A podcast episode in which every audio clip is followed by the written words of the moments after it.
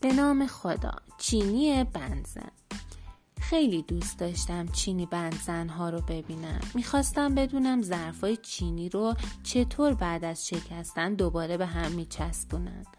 یه روز که چینی بنزن به محله ما اومد به مادرم گفتم نمی‌خوای لوله قوری چینی رو بند بزنیم مادرم سری تکون داد و گفت چرا الان میرم؟ بگذار یکم اتاق جمع جور کنم.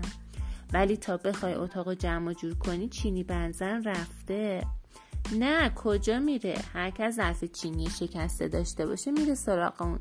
اون تا ظهر اینجاست. مادر میشه من قوری رو ببرم؟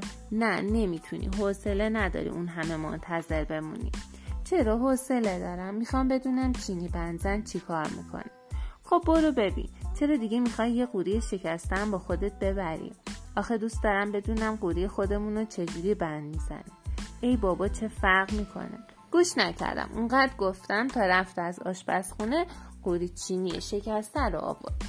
لوله قوری شکسته بود. یک تومن از مادرم گرفتم و اونو توی جیب شلوارم گذاشتم.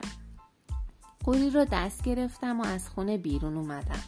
اونقدر خوشحال بودم که نفهمیدم چطور به خرابه سر چهار را رسیدم. آنجا چند نفر مرد و زن جمع شده بودن. جلو رفتم و گفتم آقا این قوری ما رو بند بزن.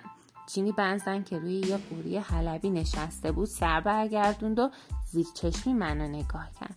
قوری رو از دستم گرفت و کنار ظرفای دیگه گذاشت و گفت آسیا بنابر سب کن بابا بگذار از راه برسی. نگاهی به دور برم انداختم. زنها و مردم چپ چپ نگاه می‌کردن. چینی بنزن تکه های شکسته رو با چیزی مثل کمان سوراخ می‌کرد. بعد اونها رو با یه تیکه سیم نازک فلزی میبست. جایی رو که هم سیم بسته بود خمیر سفید رنگی میمالید. مشغول تماشای کارای چینی بنزن بودم که یه دفعه سر و صدایی اومد. پشت سرم رو نگاه کردم. چند نفر دعوا می‌کردم به کلی قوری یادم رفت. رفتم ببینم چه خبر شده. دعوا گرم شده بود. چند تا شیشه مغازه شکست و دو سه نفرم سر و کلشون زخمی شد. در این وقت یاد قوری افتادم. با خودم گفتم نکنی چینی بنزن رفته باشه. دویدم و رفتم همون جایی که چینی بنزن نشسته بود. اون نرفته بود اما سرش خلوت شده بود. تا منو دید پرسید کجا بودی بچه؟ رفته بودی دعوا تماشا کنی؟ مگه بیکاری؟ دستشو دراز کرد. فهمیدم که مزدشو می‌خوام. پول رو کف دستش گذاشتم و قوری رو گرفتم. بعد مثل باد به طرف خونه دویدم.